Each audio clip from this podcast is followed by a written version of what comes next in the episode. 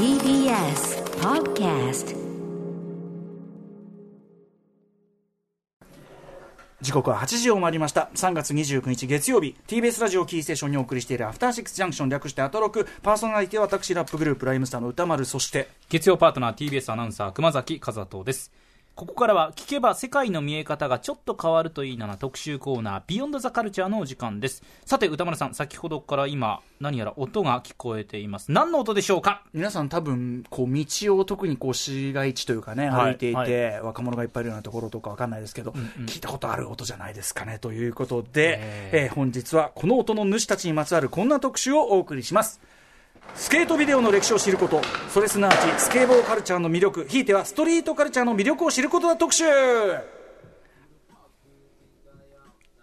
はいということで今夜のテーマはスケートビデオの特集です、はい。あのーこれちょっとまあきっかけってわけじゃないんですけど昨年、えっと9月に私ムービーウォッチメンでね映画表コーナーで、えっとジョナヒルの初コント作で、えっとミッドナインティーズっていう映画があって、まあ、主人公がスケートボードチームを積んでるっていうねあのプロのスケートあのボーダーの皆さんいっぱい出てるような作品でそれとかあと同時期に公開されたドキュメンタリーで行き止まりの世界に生まれてっていう作品があってでこれまあ両方共通してるのはあのー仲間内にそのスケートボードやってる仲間内の中にビデオをずっと撮ってる子がいて、はいえーまあ、行き止まりの世界に生まれてとかはそれが監督だったりするんですけど、でその中でそのあそういえばそのスケートボードカルチャーとスケートビデオってすごい密接なんだよねみたいなね。た俺そのスケートボードカルチャーそんな詳しくないけど多分そういうことだよねみたいなこと言ったら、まあ、じメスあのリスナーからメールで全くその通りであのあの切っても切れないものであるというような、ねことが出てきて、えーからのと言いましょうか、はい。えーそこからのストリートカルチャー、まあ、スケスケートボードカルチャーのみならず、えー、とストリートカルチャー全体の流れも見えてくるというような、えー特集になっております。ということで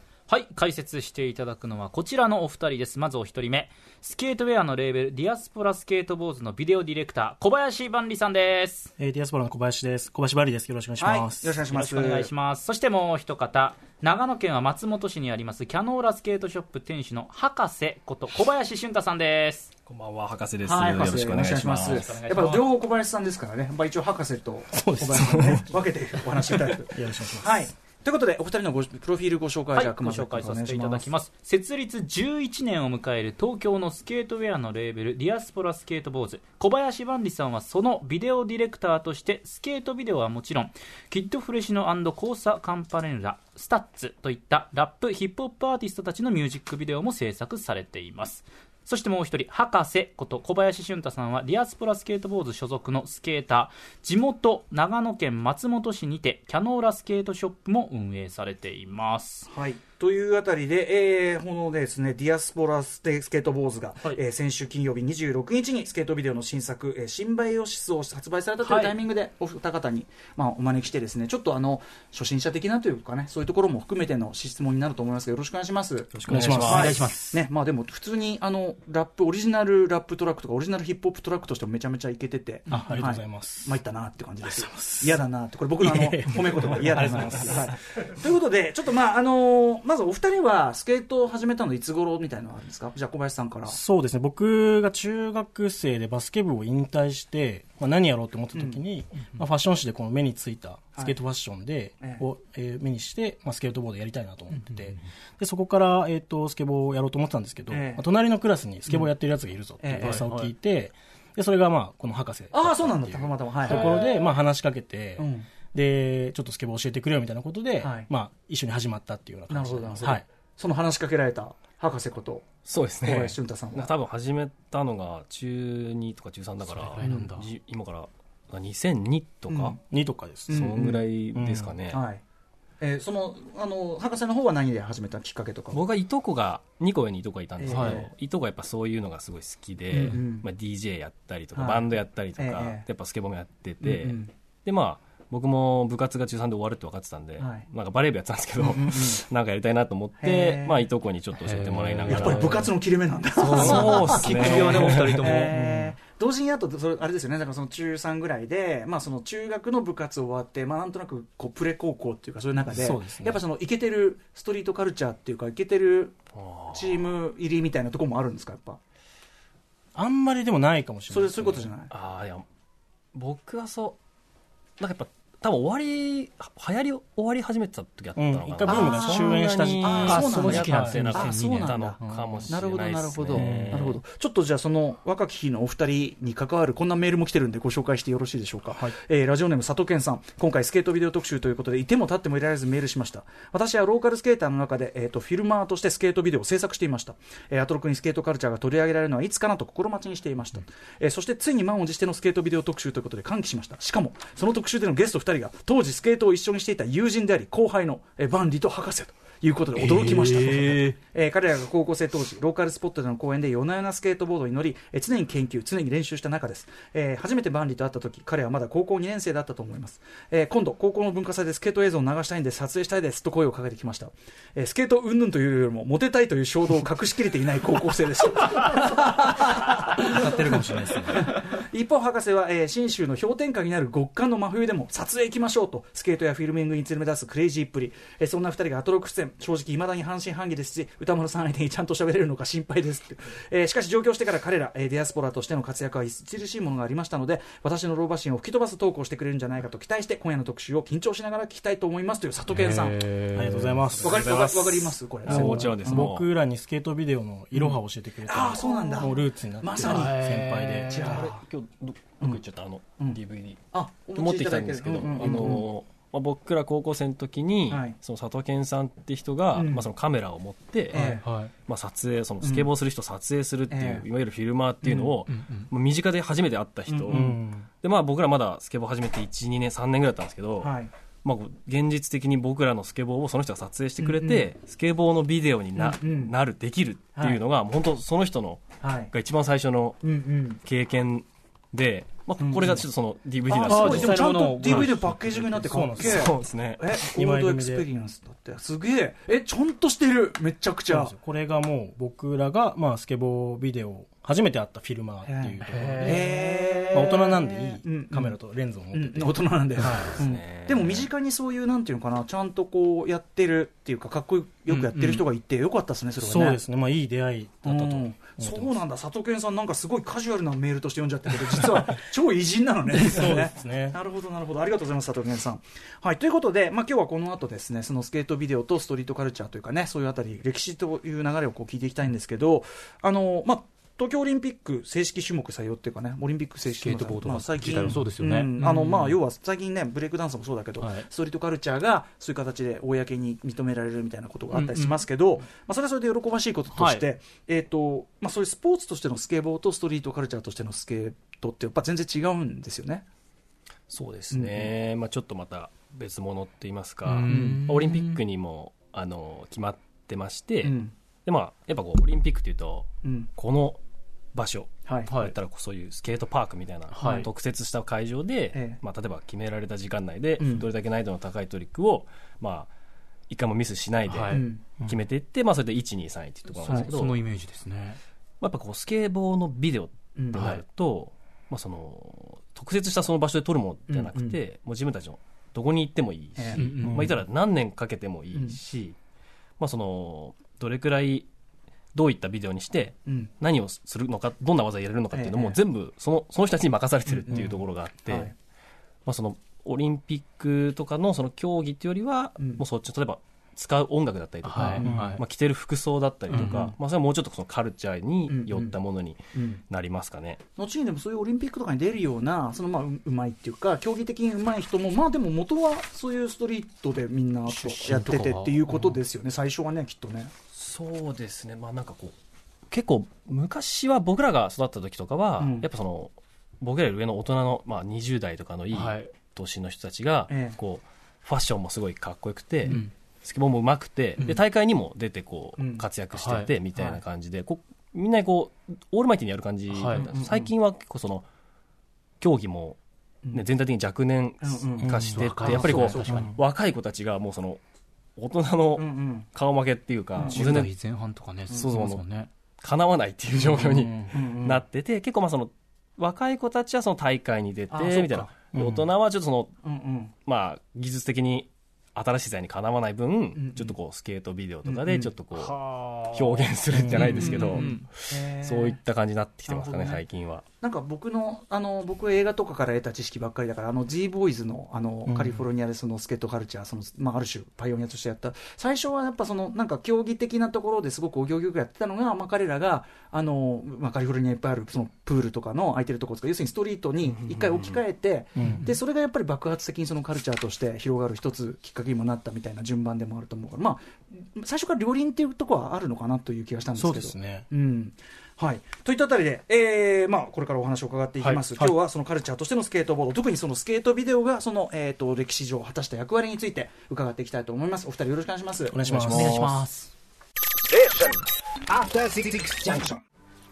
時刻は8時12分になりました。生放送でお送りしています。アフターシックスジャンクション。今夜はスケートビデオを通じてスケボーカルチャーの魅力を知る特集をお送りしています。小林万里さん博士さんよろしくお願いいたします。よろしくお願いします。はい。ということで、さはい、うん。ここからはスケートビデオとはそもそも何なのか。その歴史や代表作日本での発展について。そして最後はスケートカルチャーの魅力とはなど伺っていきたいと思います。それでは早速始めていきましょうそもそもスケートビデオって何？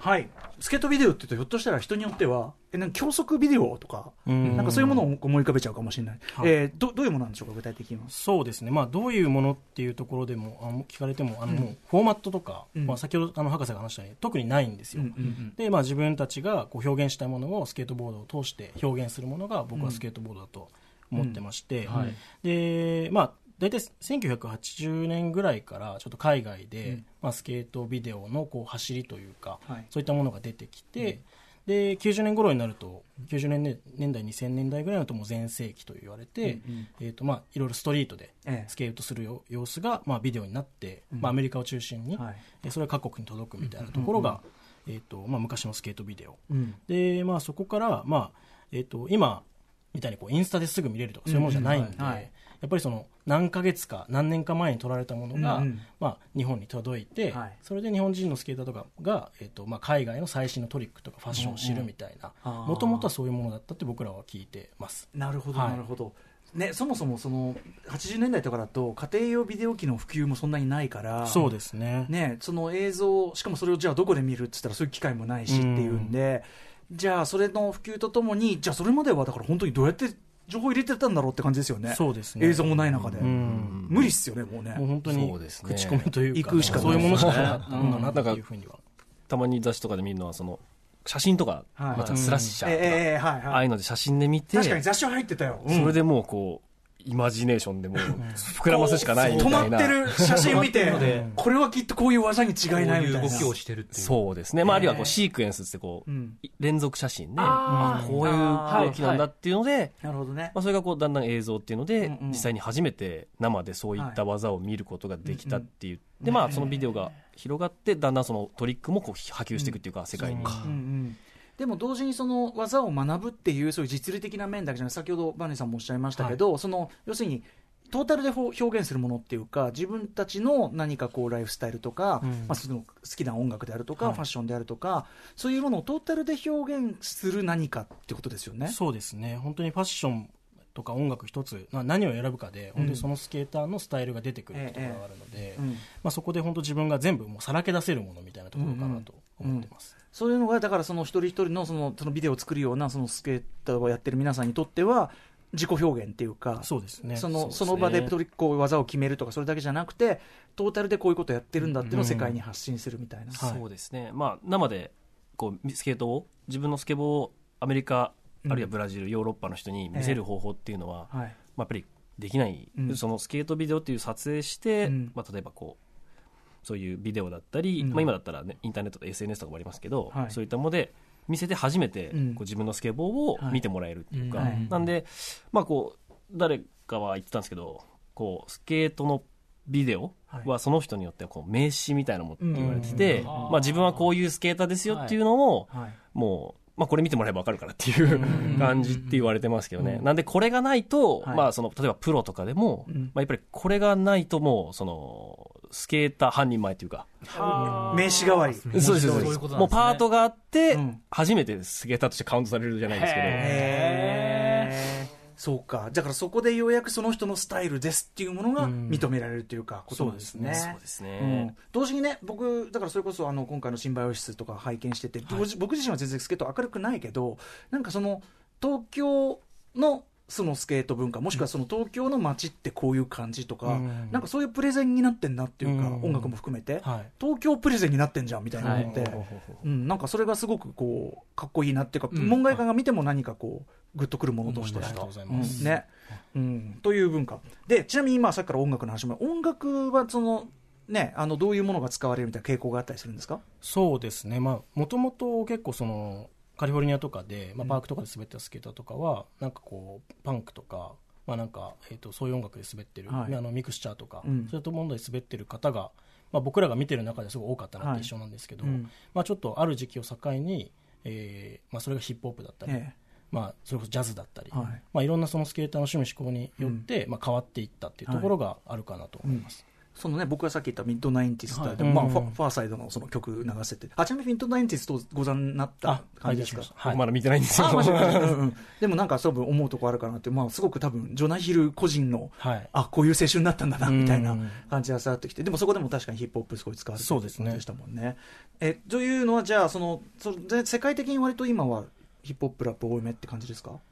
場所による。結構そういう印象ですね、まあなんかヒップホップとかラップがこうポピュラーミュージックになってきたってところもあると思うんですけど、まあ、若い子がまず最初に聴く音楽がヒップホップだったりすると、まあ、スケートでも自然にそれ使おうみたいになるかもしれない、うんそういうところがあるかもしれないです。はい。といったあたりでですねではあのちょっとそのどういうこうスケートビデオのはいこう流れがあったのかというあたりを伺っていきたいんですけど、はい。ちょっとこうまあいっぱいあると思うんですが重要作品みたいなのをちょっとこうタイトルごとに上げていっていただけると。じゃあまずじゃあ博士何がありますか？僕はこの僕の世代だと、うん。このヤーライトっていう緑色のあこやつなんですけど、はい。ヤーライト。ヤーライト、はい。2003年。そうですね。うん。これがあのガールっていうブランドのやつなんですけどあのええ。スパイク・ジョーンズって人が、はい。あのそのメンバーにもいて。後にね、まあ、もちろん映画監督としてもそしてその人がこれを、まあ、あの編集したりっていうかもう作ってるっていう感じなんですけど、はい。そのスケボーのビデオっていうと大体こう、まあ、その技が入ってるんですよね、はい。はい。その難易度の高いこうトリックが入ってるんですけど、まあ、それだけっていうのが多かったんですよ。あやっぱり、やっぱりこうどうだっていうスキルスキルそうですね。特になんかこうまあそのなんていうのかなこう技以外のもの要素があまりないってはい感じだったんですけど、ここは結構そのちょうどその「マトリックス」とか映画のえあれが、まあ、結構世界的にうん。ヒットしてこうはい。なんかこう CG とか VFX みたいなのがバーンってなっはいてそのまあ何年か後に作られたやつなんですけどええ。これ見て見てるといきなりこうこうスケボーがこう消えてるシーンがあったりとかしてこうスえケーターが滑ってる滑ってるそう滑ってるんですけど見えないんですよね、でこれがその裏にあるんですけど、はい。まあ、こうやって全部緑色にスプレーでこう、グリー塗っててングリーン的なはい。そこだけその編集でこう消してて、でこう手すりとかシャーって滑ってるのに何も見えなかったりとか、宙に浮いてるような感じ。そうです。結構そういうなんかこうユーモアのある映像っていうのが、このものすごいこうトップクラスのスキルと一緒にこう入ってるっていう、あくまでもうまいだけじゃなくてこううん面白みもあってこうなんかこう、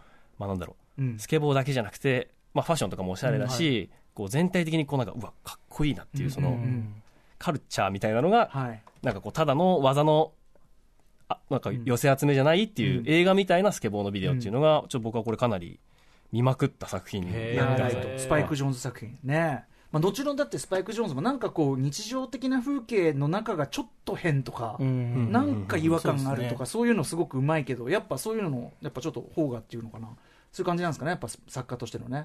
そうですかね。やっぱこう、うん。多分スケボーしてる人に見せるものがスケートビデオっていうのがやっぱり傾向としてやっぱりあって、そのスケーターをどんだけうならせるかっていうのが、はいまあやっぱ根底にはあるんですけど、ええ。多分まあこのガールっていうチームとかは、まあ、ただそれだけじゃなくて、はい。こうスケーターじゃない人が見ても面白いビデオっていうのを、うん。多分結構考えて作ったんじゃないかなって思うんですけど、うん。それでかいですね。確かに僕も高校の時にこれ買ったんですけど、はい。初めて買ったビデオで、うんうん。まあ、一般の普通のスケートボーやってない人が見れるっていうところで、結構気になる女の子とかに、見てよみたいな話で、へー。面白いからみたいな。確かにねっていうのができた作品。なるほどね、はい。だからシーン全体の名刺代わりにもなったっていうか、確かに。スケートボードとはみたいなところが、逆にそのそうなんですよね。そのあのスケートビデオっていうのを考えた時にそういえばスパイク・ジョーンズってスケートビデオ出身じゃなかったっけみたいな、うん。なんかそんなような話からのだから僕のうろな知識からのやっぱはい。そういうあれがあったんですよ、うんやっぱねヤーライトという。これちなみに今も手に入るんですかね？もしくはどっか映像見たりができるのかな？ここれねは、まあ、たまに DVD 売ってるんですけど、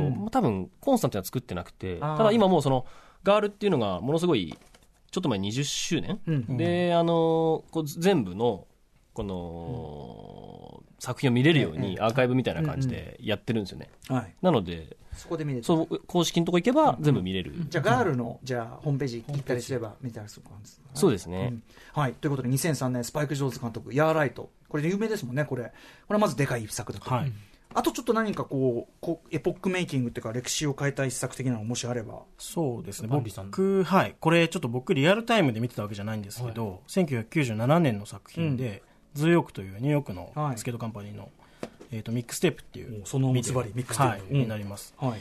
でこれがなんかえっ、とまあ衝撃的だったって言われているのが、うん。やっぱりそのヒップホップとの結びつきをまあこう、はい一番強くしたうんうん。みたいなビデオって言われていて、はい。本当に最初にロックレイダーのスクラッチから始まって、うんうんでその後ファット・ジョーとかウータンの面々がこう、うん。スタジオで録音してくるところ、うんそれをなんか BGM にしちゃって、うんうんうん。街でニューヨークのストリートで滑ってるみたいなはい。うんところが、あのもう僕も後追いで見たんですけど、うんうんあなんだこれみたいになって、うんうんうん。で僕最初に見たのがこのカリフォルニアのヤーライあの、はい。LA, とかの。さっきのスパイク・ジョーンズのやつはどっちかというと LA そうですね、んん。のビデオだったんですけど、まあ、後追いでこのニューヨークの本当こうなんですかねひんやりとしたというか、なんか全然色味も違う。そうですよね。その、はい。い、わゆるカリフォルニアなパーッとしたのってのってよりは今回のあの新バイオ室も入ってますけど、はい。やっぱニューヨークってもう見ただけであニューヨークっていうそうですね。街並みありますもんね。その街並みと本当その街を代表するラッパーたちと、うん。まあ、スケーターがこう混ざり合ってるってとこがすごいかっこいいなと思って、あでそれでちょっとこう衝撃を僕は受けたんですけど、うんうん。やっぱり先輩たちもはい。これはまあ間違いないよみたいなところへでーお勧めしてくれたりとーか、まあ、そういう作品だったと思います。もう参加メンツ見るだけで当時の本当にニューヨーク東海岸ヒップホップのもうまさに、ね。まさに顔たちが並んでて、だからなんかそのさっき言った街の街の名刺でもあるじゃないけど、そうですね街の説明ビデオにもなってるみたいなまさにそこを意識して、まあ、ズヨークってだけあって、うん。ニューヨーク代表っていうのがあったかもしれないですね、はい。なるほどな。ミックステープ。これ,、はい。これもじゃあ商品化されてるけどこれもこれは一応 VHS でしか当時販売されてなくて、うん。DVD もなんか変なブートみたいなのが出てはいるんですけど、まあ、なんか YouTube とかでちょっとオフィシャル、アンオフィシャルオフィシャルみたいな感じでちょっと出てるのがあるんで、あもう木人系のね。もう木人系の。まあまあ97だもんね。サンボランでもね、1997うん。まあ、な何かしらすれば皆さん見れますよということで はい、何かしらで、えーズーヨーク、ね、ミックステープ、はい。あこれも見たいと思います。ちなみにこれスケートやるのにお二人がねスケートやるときにスケートに合う曲とかっていうのはあるんですか？その例えばヒップホップ多いのはまあそのよくうん。好きでかっこいいからだろうけど本当は BPM 速い方がやりやすいなとかそういうのあったりするの？そうですね。僕、まあ、本当にほんあの高校の時にはい。博士とスケボーやってる時に、まあ、ラジカセで流したのが、はい。それこそファーサイドの,、うん。あのセカンドアルバムだったりとか、うんうん。ジュラシック・ファイブとか、はい。その辺のこう、まあ、カリフォルニアのビデオ見てたんで、うん。ええああいうこうゆったり系のチルな感じとかを流して滑ってたりしていたんですけど、まあ、多分彼は意外となんかメタルとかも聴いてたイメージが、うん結構速い系、スケーターもいろんな種類の人が、ええまあ今ちょっとヒップホップうん。のの流れの話だったんですけど、やっぱこうタイトな服を着て、うん。こうスタッツベルトみたいな、うんうんこうそういうスケーターもいて、ロックっぽいそうですね。やっぱそういうスケーターのビデオを見るとやっぱロックが使われてるっていうのがあって、まあ好きなの好きなの。そこそうそう。ですね。やっぱ好きってこことはない。うスケボーのスタイルも攻撃的なんですよね。あそうなんだ。そうやっぱどんだけこう高いところから飛べるかとかはあ。手すりシャーとかを専門でやるスケーターが結構そういうロッエクミュージ。ッリームに行くんだ。クそうですね。確かにね。スタイルに応じてるんだそうなんです確かに BPM80、90のゆったりしたヒップホップってそんなに、ってねリそんなにもうちょっとチルした感じになりそうですもんね。でもそれ面白いな。なんかダンスじゃないけど、それは多少こうスタイルにも影響するというかね。うんことなんですかね。そうですね。あると思います、これギャングスターフリックリップについてお二人はこれはなんかっていうことなんですか？そうギャングスター。それこそその、当時そのあの DC シューズっていう、まあ、今も皆さん履いてますけど、スケートシューズブランドですごい有名な、えそのビデオが出たんですけど、うん。そこでその,、まあ、その看板スケーターみたいなやつがこれで滑ってて、うん。やっぱこうヒップホップなファッションで、えもうヒップホップな滑りうん。なんですよね。でもやっぱこの曲が流れてくるとみんなそれを思い浮かべるみたいな、ええ。あの映像が頭にみたいな、ああそうなんだ。なるほど。そういうこうみんなの一そうですね曲みたいな、で最近だとその人の靴がこう復刻したりとかしへてーもうすごいこう即完売とかなったりとか、へーちょっとするような。ナインティーズリバイバルもあったりするんですかね。そうですね。多分そのなんかこうそのそういうのをなんかこう、うん。代名詞みたいなスケーターなんですよね、はい。うんあと単純にやっぱその90年代ヒップホップ的なダボダボの格好とかって滑りやすそうですよね。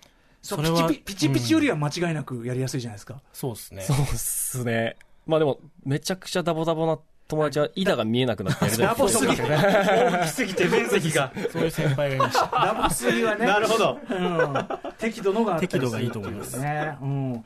ちなみにじゃあこのスケートビデオ、今ね、えっと、97年のミックステープというね、まあ、すごくニューヨークヒップホップな感じ。あとは2003年のヤーライトというね、スパイク・ジョーンズ監督2作、こう、エポックメイン開けていただきましたけど、こう、こう流行の流れっていうかトレンドの移り変わりとかあったりするんですか？スケートビデオは。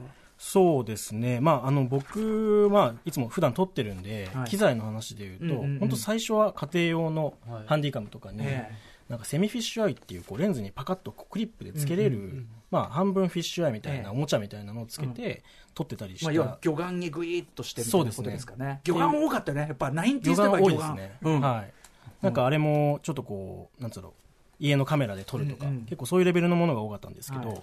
その後まあ今でもまあ名機と言われているソニーの VX1000 っていうカメラがうん。出てきて、うん。まあ、それにもうウルトラフィッシュアイっていう10万ぐらいの多分フィッシュアイをつけへてもうめちゃくちゃ寄れるんですよ、うんうんうんうん。で超迫力が出てかっこいいみたいなのが、うん。まあ、今でもその信者がいるぐらいの、うんうん。えーカメラが、まあ、出てきて、まあ、はい。よりその VX の映像っていうのが流行り始めて、うん。で最近ではやっぱりちょっと僕も今使ってるんですけど、HD で撮れるカメラっうんうん。ていうのが、まあ、やっぱりなんだかんだ街とかうん。の景色もしっかり綺麗に見れるし、えまあ、スケーターもしっかり夜でも撮れるし、うんうん。綺麗だよねってところで、まあ、HD を使っていて、うんうんうん。まあ、ただそういう時代にもかかわらずまだ昔のビデオを使っているものと、うん。あの人とかもいたりして、はい。そこの結構論争はあったりするんですけど、えーあ、そうなの？そうなんですよ。えー、流派流派論争。流派があるんですよ。えある YouTuber がはい。なんか VX 派 HD 派みたいなことで、ー、はい。まあ、それぞれ、まあ、なんだろうい言い争いじゃないですけど、俺はここっちでしょみたいな、結構いて。そういう機材の変遷だとまあそういう流れがあって、はい。うん。今はまあ HD ね。が多いかなっていううんうん感じですかね。うんうん。そのじゃあそのあんまそんなバッキバキした映像で撮ってどうすんのみたいな。そうね。ストリートっぽくないじゃんとかそういう感じだったり多分そういう味とかそういうところかあとやっぱその今今日なんかカメラお持ちですよねそれ、はいなんかそういうリグっつうのかな？そういうこうなんていうの？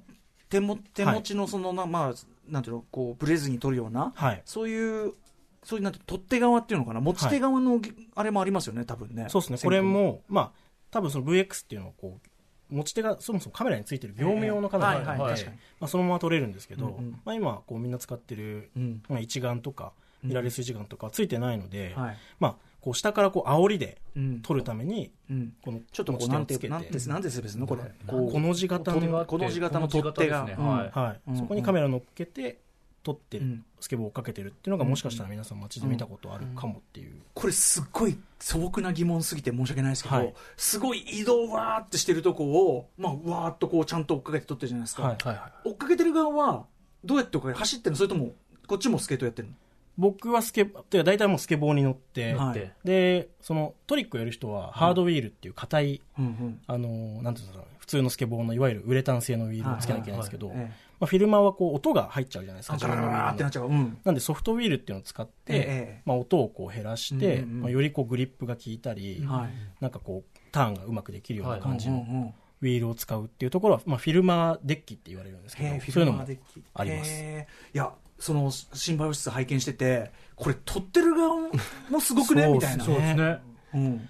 結構転びますねいやそうですよね、はい。の乗りながらだって撮ってるってバランスとかいろいろ視覚視野とかももうあの小石とかでこうギュッとウィールが、まあ、タイヤが詰まっちゃって、はいはい。前に吹っ飛んだりするんですけど、はい。その時もカメラ守んなきゃいけないんで手をこう上に上げて転ぶとか。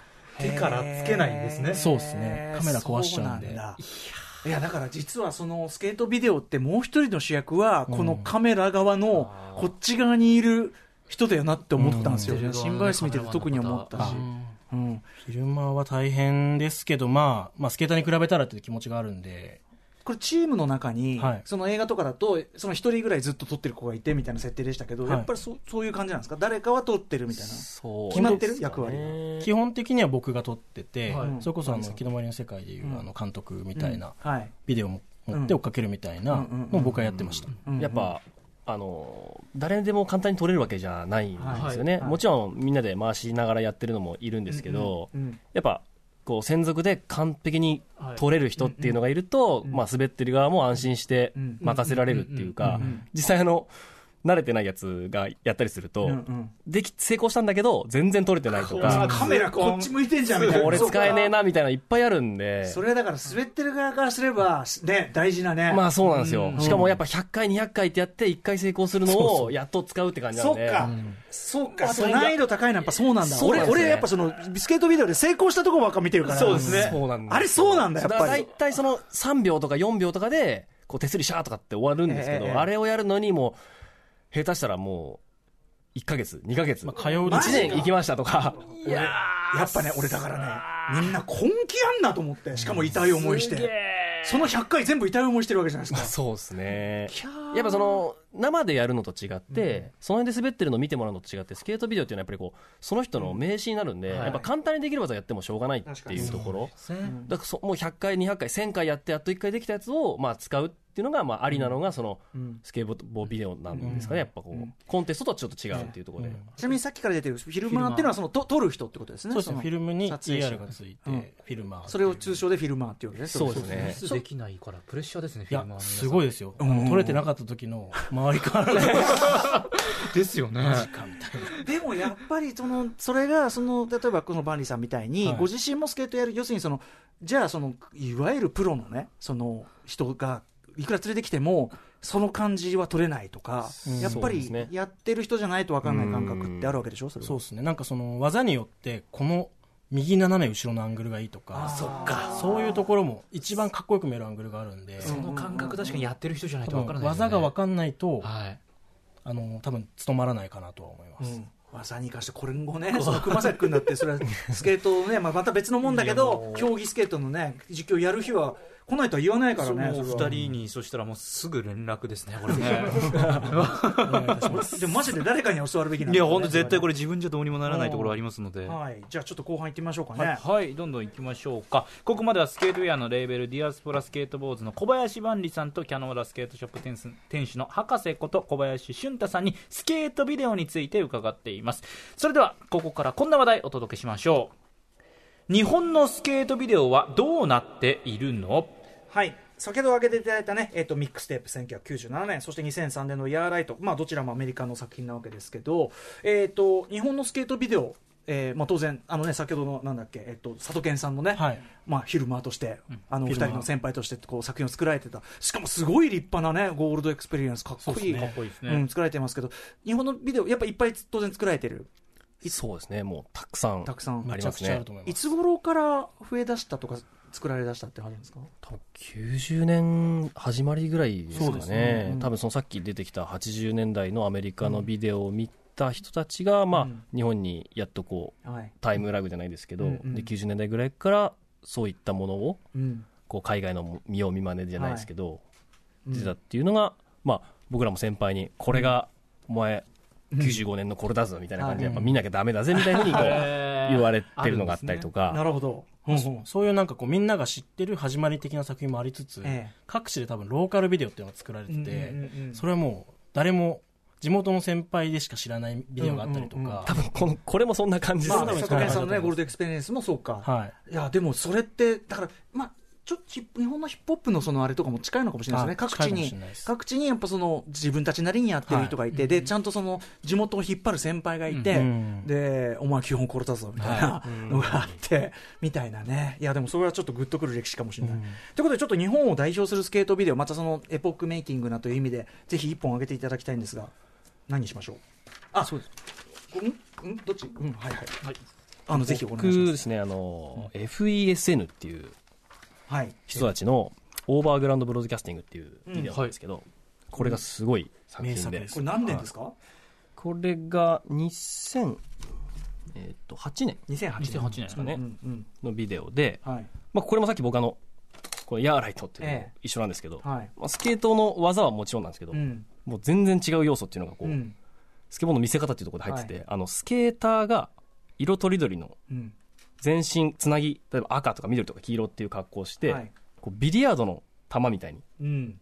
こう一斉にこう弾かれたようにうん。こう一個のなこう撮影の間にはい。こうさまざまな5人6人のスケーターたちが、はい。はい。赤緑黄色のスケーターたちが連続に技をメイクしていくっていう映像が入ってて、はい。さっき言ったみたいな1個の技を成功させるのに、まあその何回も何回もやらなきゃいけないって言うんですけど、ええそれ要は全員成功しないといけないんで、はいはいは ものすごい時間をかけて作ったらしいんですけど、いはいはいこうもうバーっとこう。ううん。んでも僕はそのビリヤードとスケボーっていうのがこうくっつくっていうのもうん。うんまた考えたことないっていうそうからか、うん。それ今まで海外の人でもはい。思いついたことない。うんうん。奇想天外な、はい。でやっぱこう日本人でしかできなかったんじゃないかなっていう、うんうんうん。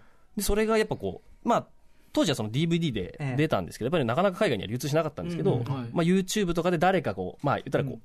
オフィシャルでないんだけども、うん。誰かが上げた途端に、はい。こう世界中で日本人のスケーターってこんなやばいやつらなんだみたいなのがへ一え気に広まったっていう。へのがちょっとまあ僕の世代だとこれがもう欠かせない作品かなっていうところですかね。FESN というねチームのオーバーグラウンドブロードキャスティング。これあの監督の森田貴弘さんって僕からするとあのあれですねブルーハーブのビデオとかねね。撮ってる方でね、はい。あのまあ、有名なというか。そうですね。い森田さんはやっぱこのスケートビデオの業あれの中でやっぱすごい大きい存在ってことですか？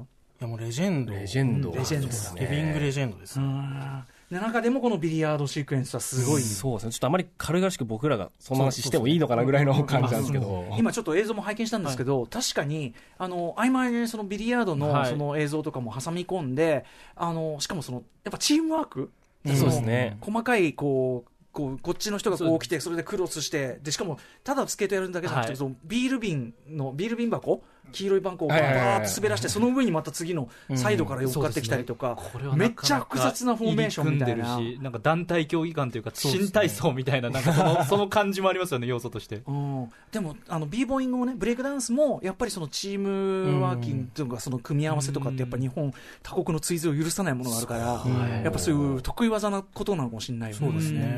えーじゃあこれによってじゃあ海外にもそのじゃあ日本のスケーティングのスタイルっていうのがそうですね。今まではやっぱりその海外のその技術先行型っていうか、うんうん。こうどんだけ難しいトリックができるかっていうのを日本も追いかける形だったんですけど、はいその技以外の見せ方っていうところで、うん。もう世界を日本がリードしたって言っても過言ではないうん。はい。ビデオだったと思います。ちゃんと技そのなんていうかなしかもこうギミック的な映像だけじゃじゃなくてやっぱりこれちゃんとスケートとしての凄さになってるし、でも目で見て楽しくて。そうですね。でもさっき言ったそのスケーターじゃない人スケートやらない人に僕らが見てもうわこれすごいって感じになるし、うん。なんか両方すごいですねなんかね。そうですね。なんか本当にこの DVD ビデオが出て、まあ、FESN 以前、FESN 以降みたいな言葉もあったりしてはもうここで結構、まあ、日本のみならず世界の、うん。まあ、フィルミングとかも変わってきたみたいなことが言われてます。こういうちょっとワンアイデアを入れるようになってきたりとか？あとはもうアングルとかまあ、カット割りとか、うんうん。まあ、そういったところも含めてビリヤードだけじゃなくて全て含めて、はい。まあ、衝撃を与えた作品っていうふうに、い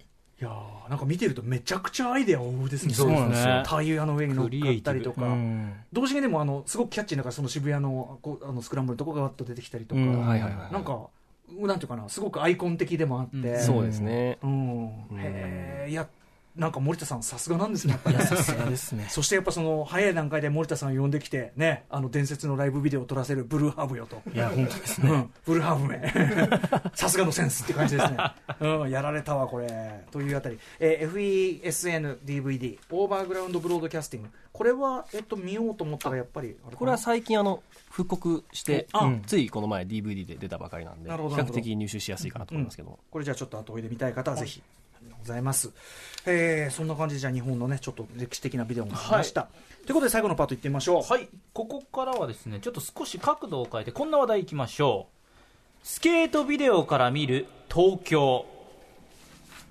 はい、えー、ということで、はい、じゃあ、えー今回、そのね、えっと、シンバイオシスというね、あのビデオ、まあ、作られたわけで、ちょっとこの辺のお話を伺いたいんですけど、まあ、東京と、まあ、部分的に、あの、あれは、彼はニューヨークのスケーターだからかな、そうですね。ニューヨークの場面で出てきます。基本的にもやっぱ東京、はい。結構東京で暮らしてると、やっぱ多分、あ、あそこだとか、そう。ん。こんな感じでこれどこだろう、ああ、あそこだみたいな、はい。はい。いっぱい出てくるんですけど、東京という、まあ、結構一つ東京テーマみたいなのあったんですか、これ、撮るにあたって。そうですね、テーマではなかったんですけれども、まあそのまあ、僕らがこう普段住んでる街で、まあ、どのようにスケーターがこう街と共生しているかみたいなところは、まあまあ、撮っていくうちにですけど、はいまあ、後追いで、まあ、そういうふうにテーマにしたいなと思って、編集していったって感じですね。やっぱりこれっていうのは、もう一般論的にでいいんですけど、スそのスケートボードを皆さんやってる皆さんって、こう街やるやってて、見たら、ああそこ滑れんなとか、ここでこういうことしたら面白いなとかっていうふうに街を見てるってことですか？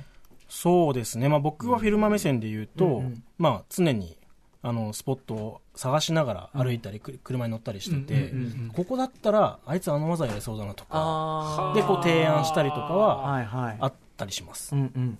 これは博士はどうですか？この滑る側として。そうですね。やっぱ、そのさっきのスケートビデオも、自分がどこでやるのもうん任されてるところがあっはいて、まあその、うまい下手はもちろんなんですけど、ええやっぱりどこでやってるかっていうのがすごい評価されるどこで？うんとこなんですねそうですね。例えばものすごく有名な、あそこの階段とか、はい。あそこの手すりっていうのもあったりするんですけどちょっとレ、ジェンダリーな場所があったりする。うんうんもちろんそれもアイコン的なスポットもあったり、あるいは、あれ、こいつのスケボーのビデオはどこでやってんだろう、これ。見たことないとこばっかり、でもすごい場所ばかりだみたいな感じで、こう、誰もやってないとこを探してくるっていうのがあったりして、うんうんやっぱこう、技術的には、その、例えばアイコニックな、この階段でこの技をやった人がいるっていうのもあったりするけれども、はい。逆に言うと、この場所は俺が一番最初だぜみたいなのもあるんで、常にこう、やっぱ新しい建物ができて、あ、なんかできたかなとか、うんうん。もう正直、すべてこう歩きながらはい。見てないと、もはやスケーターじゃないんじゃないかなっていうぐらい、うんうんうんそうなそんなとこしか見てないですね。いやでもそこがまさにそのストリートカルチャーとしてのこうなんていうかな僕がやっぱりすごく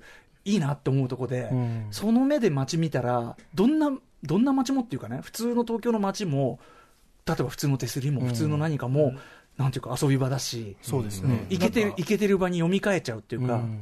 うん。スケボーにこう乗った瞬間に、まあ、先輩が言ってたんですけど、うん。まあ、街全体がそういう場に変わるみたいなこと言ってて、うんうんうんまあ、確かにそうだなと思ってて、うんうん。でまあ、別の僕の友達のスケーターはその街が好きすぎて、はい、スポット見ながらお酒飲んでなんか妄想するとか そこで一人で飲んでるとか。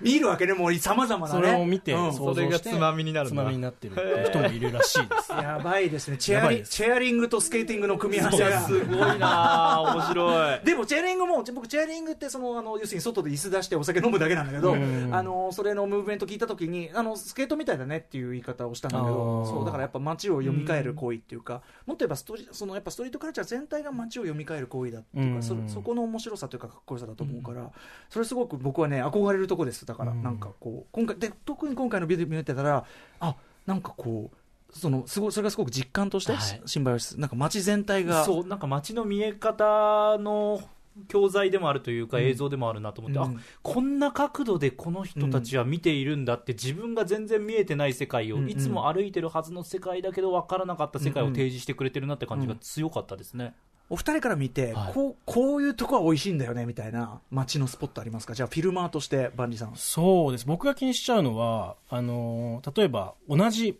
階段があったとしても、はい。ええまあ、抜けに何色のビルがあるとかああーそっちだ。なるほど。絵的な。絵的な同じ7段の階段があっても、あ奥に黄色のビルがあってでスケーターが黄色の T シャツ着てそこをと例えば飛んだらーなるほど。相当映えるんじゃないかとか。いやそうかそう多分そこまで考え周りの建物とかまで含めてなるほどてそうなんですよね。で黄色の T シャツ着てきてよって言っても当日スケーター忘れてきちゃう。あるあるなんですけど。へえでもグラフィカルな感覚で街を見てるというそうですね。ことなるほどなるほど、ええ一方博士いかがですか？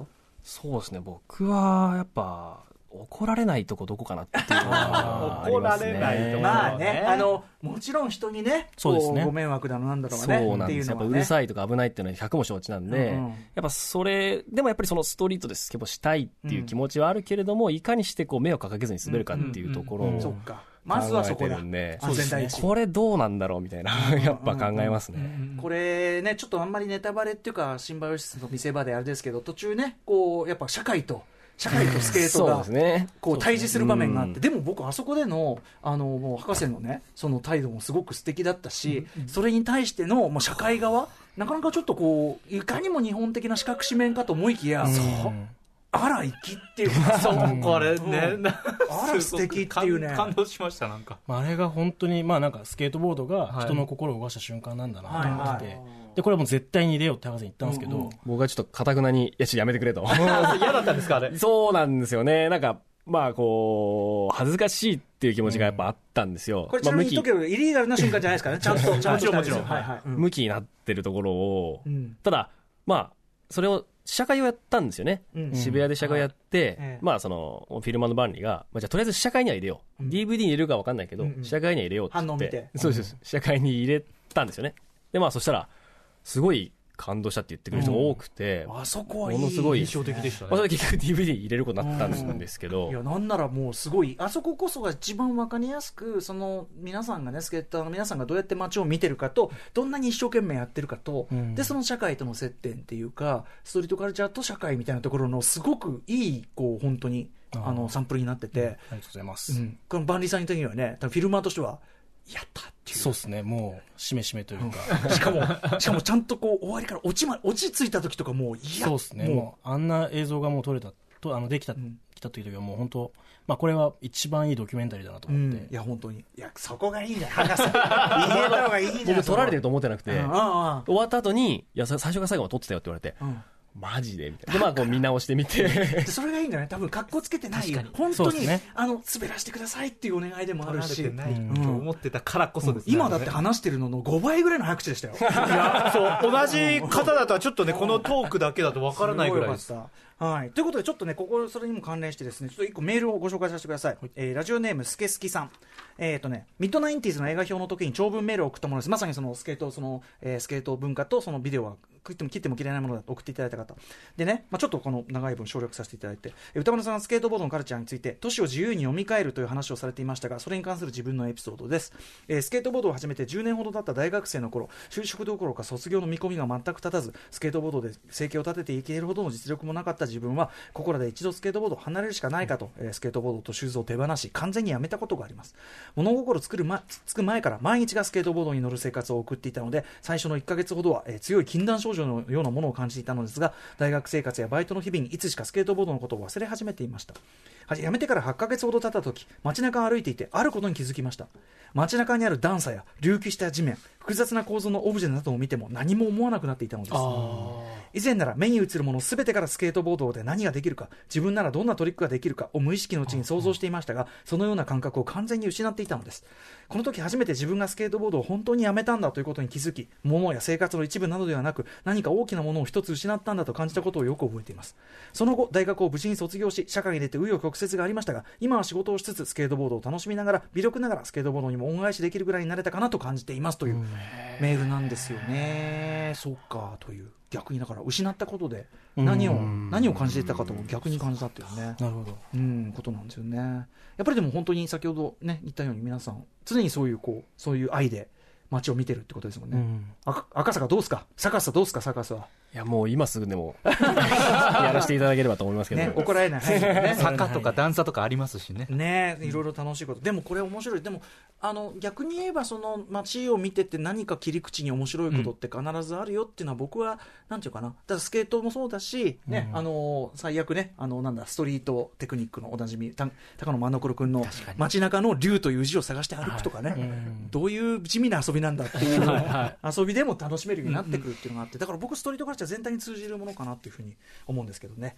はいということでちょっとここで一曲スケートビデオあの新バイオシス要するに豪華メンツが新曲を提供という、はいあの、どぎも抜かれるメンツなんですけど、そこからぜひ一曲、えっ、ー、と、バンリさんから曲紹介お願いします。はい。えー、第一山本と豆腐ビーツで、ウエストサイド。はい。ということで、えっ、ー、と、新バイオシスから一曲お聴きいただきました。第一山本豆腐ビーツで、えっ、ー、と、ウエストサイドお聴きいただいております。ということで、ちょっとあっという間になんかね、駆け足でしたけど、あのーはい、なんか僕ら的にはどうですか、熊崎君。いや、本当におも面白かったです。私、本当にスケートビデオって正直全く知らない文化だったんですけど、うん、今回、あの、また映像とかも見させていただいて、純粋に知らない人でも楽しめる文化なんだっていうことを改めて感じさせていただきましたし、はい。で今回の特集聞いてもまたいろんな発見があって面白かったです、ね、僕はその知り合いにスケーターもいるし、そのとかいろいろその隣接ジャンルとして、でもね、普通なんていうの、自分自身があんまりできることじゃないから、なんか勝手に憧れの目で見るばかりで、いまいちこうちゃんと知識として体系できてなかったんで、すごく勉強になりましたし、はい、今後ともなんかちょっといろいろ教えてください。はい、ぜひとも。よろす。しくお願いします。はい、ということで、えー、とお二人からぜひお知らせ等などお願いします。じゃあはい。えっ、と、今ちょっとあの、ご紹介いただいたシンバル室も、えっ、と、全国のスケートショップや CD ショップ等で販売してますパッケー。ジングでいただきましたが、またいけていること、これ、なんこのなんていうの、ねちょっと、ちょっとストリートっぽいねというか、袋に入って、はい。うん、ちょっとぜひこれもフィジカルでも手に取っていただぜきたいひよろしくお願いしま。す。あと、あの、サブスクでも曲が聴けるようになっているので、そちらもぜひチェックしてみてください。普通に新譜としてすごいっていうね。そうですね。ありがとこれうございます。でもちなみにその、えっと、依頼っていうか、こういう感じの曲をお願いしますみたいな、そういうのはあったんですか？そうですね。僕からそのスケーターのイメージとか、アーティストのこう好きな感じとかをつうん。合わせて伝えて、うん。まあ、こういう曲がいいですっていうはいリクエストをしてお願いしました。キッドフレッシュのとかだって普通にね、あのいつもシャーって乗ってる感じそうですね。最近もすごいイメージ的に滑ってるらしくて。ねはい。イメージ的にそういうのが、だからそこがまたさ、す ね、うんスラックとかさ、そうすなんかそのさ、自然にさ、そことさ、フィットしてる感じがさ、羨ましいんだ。はい。えー博士は？そうですね、あの、まさに、さっき僕も最初の方に、スケボービデオがその人の名刺って言ったんですけど、まあ、まさにこの、 Symbiosis で僕らの名刺がはい全国に配られたっていうところなんで、うんここから何をするかっていうのが、はい。僕らの、まあ。やらなきゃいけないことだと思ってるんで、うん今後の活動もぜひ注目していただければと思います。ちょっとあの非常にその我々ちょっと手薄な部分だったのですけど、カルチャーぜひちょっと今後ともよろしくお願いします。よろしくお願いしますえーといったあたりで今夜は Diaspora skate skateboards のうまく言えた試しがない skateboards の ビデオディレクター小林万里さんとキャノーラスケートショップ店主の小林俊太さんにスケートビデオとスケートカルチャーについて解説いただきました。ありがとうございました。ありがとうございました明日のこの時間は日本を代表するアニメーター井上俊之さんから見る「エヴァンゲリオン」が日本アニメ界に与えた影響を特集ですエヴァンゲリオンの絵がいかに生きっているかの特集。After Six Junction.